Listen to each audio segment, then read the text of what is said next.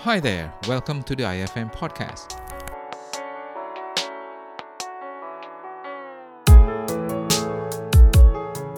In the third episode, I will talk about my feedback for your week five and week six weekly forum participation. And on week five, I asked you to compare inflation parity and interest rate parity and to decide which of these two parity conditions are better uh, to forecast exchange rate movements, taking into account these uncertainties that arise due to the pandemic. So some of you would say that, okay, inflation is a better representation of market force. That's where, why inflation can forecast exchange rate movements. And some of you would say, no, uh, in, interest rate is a better representation of market mechanisms. And that will have some expected components of where a country economy is heading. And therefore, interest rate would, would be a better indicator to forecast exchange rate movements. And obviously, there will exist the third group. They would say, why wh- why do we need to select the one best? Why can't we use them both uh, so that these two parities can complement each other? And that will lead us to have a better quality forecast. And I'm of the third group, actually. Uh, I'm of the view, why, why would we need to select the best? Um, let's just complement these two techniques to come up with a better precision in forecasting exchange rate movements. I will tell you how I would uh, do this complementing thing, uh, but before I go there, let me present the three things or the three factors that you need to consider when uh, forecasting exchange rate movements uh, in this uncertain time. So, I mean, beside giving the feedback, I'm I'm also hoping that these uh, three factors would help you to start with your assignment. So the first factor is you need to focus on the two forces that can have significant impact on exchange rate movements. So those two forces uh, include, one is the international trade, uh, and this is the reflection of inflation differentials as we uh, studied in the unit. And the second force, that will be the investment flow. So investment flow in international trade, that will determine the demand and supply of a country currency. And therefore, these two forces would have a better chance of explaining exchange rate movements. All right. So once we identify the forces, we come to the second factor. Uh, you know, how can you observe uh, these uh, expected inflation and expected interest rates? So obviously, you should be focusing on the expected figures rather than historical figures. So you need to see or you need to read the trend of the where, where the inflation figures are going, where the interest rate figures are going. So interest rate is a bit easier to quantify. It, it is a bit easier to observe because the central bank of each country will, will provide a direction on whether they are of the view increase of increasing the interest rate or decreasing the interest rate. Whereas for inflation, it's a bit tricky because inflation is not something that you can instantaneously measure. Uh, there should be some lag in between the policy and how that policy will translate into inflation change. But the way to see this is you need to see what are the policy brief that the country is issuing. So which of the factor that the, a particular country is more concerned about? Is it to address the interest rate uh, so that the economy can uh, recuperate faster? Or is it uh, a bit of um, ways to control inflation rather by providing incentives for businesses to operate?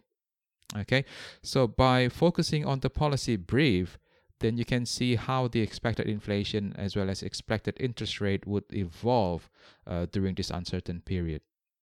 And one way to do it is to reading the policy brief or some market sentiments or what are the hints that the policymakers are throwing to the market players. But then again, at the end of the day, uh, policy brief may worth nothing. It, that actions would count more rather than words. Uh, what are the interventions or what are the uh, policy that have been released um, in response to this uncertainty? Okay, so the last factor is what are the general movements of interest rate and inflation during this uncertain period?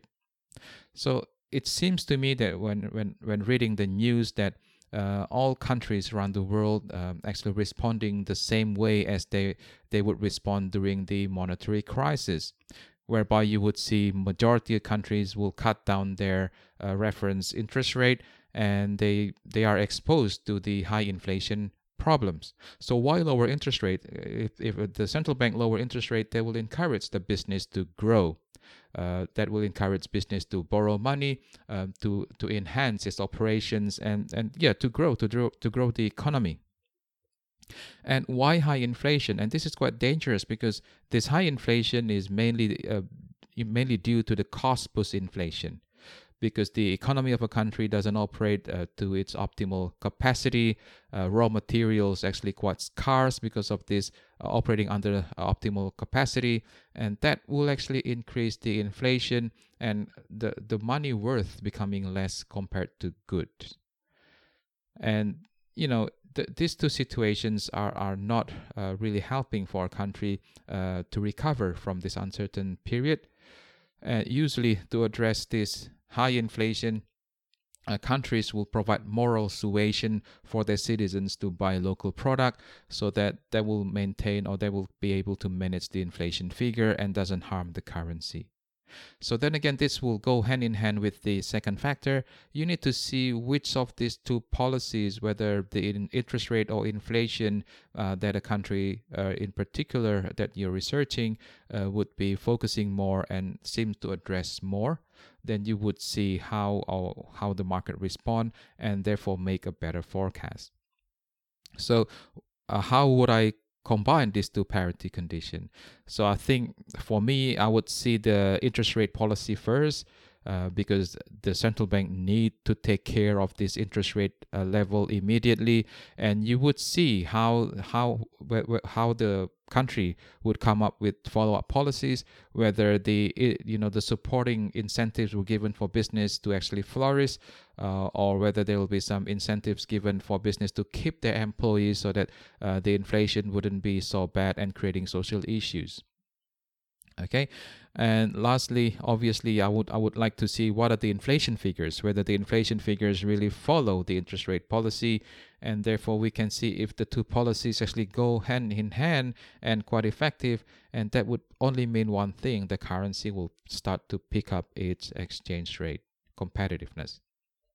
Okay, so I mean, if, if I'm doing a forecast, I would I would do that, uh, especially in these uncertain times. You kind of have to keep track of the current situation. So for the week six participation, I asked you to compare which instruments uh, between options and futures that speculators should use. Um, yeah, you kind of, I mean, majority of, if not all, um, hits the nail on the head. Uh, so it, options would offer flexibility, and it is a good position uh, to take if the underlying currency is quite volatile, or if you don't have a Uh, you know, solid view on uh, where where the currency would move. Uh, but beside flexibility uh, on pro- on giving you protection, uh, you know, you, you can get more protection or uh, less protection uh, by designing multiple uh, option positions. So we are talking about a more advanced option positions when you're buying, selling options on a on the same currency, or you're taking, uh, you know, the different uh, contracts uh, within the same option type, and that will actually create a bit more flexibility. So the flexibility here is not only to give you protection, but, you know, the level of protection can vary once you move into a more advanced option position. And just to remind you that for options, there exist over-the-counter options as well as exchange-traded option. So for exchange-traded options, then liquidity may not be often a big issue there. Okay, so uh, going going to the futures position, uh, you all, yeah, you are, you guys are correct. If you have more certainty, then you would go with futures position. Um, I mean, there there would be, I mean, there there's still flexibilities as well. I mean, you can cut your loss early by reversing your position. But then again, the futures market actually, uh, it is liquid, but it's actually more competitive as well. Um, in my research, I have found out that Uh, price discovery, or the process of translation uh, from information into price, uh, that will be quicker in the futures market, and we have big market players there. So if you don't know what you're doing, most likely you will lose money. So if you are more certain, then you probably want to go with futures. If you are less certain, then you should go with options.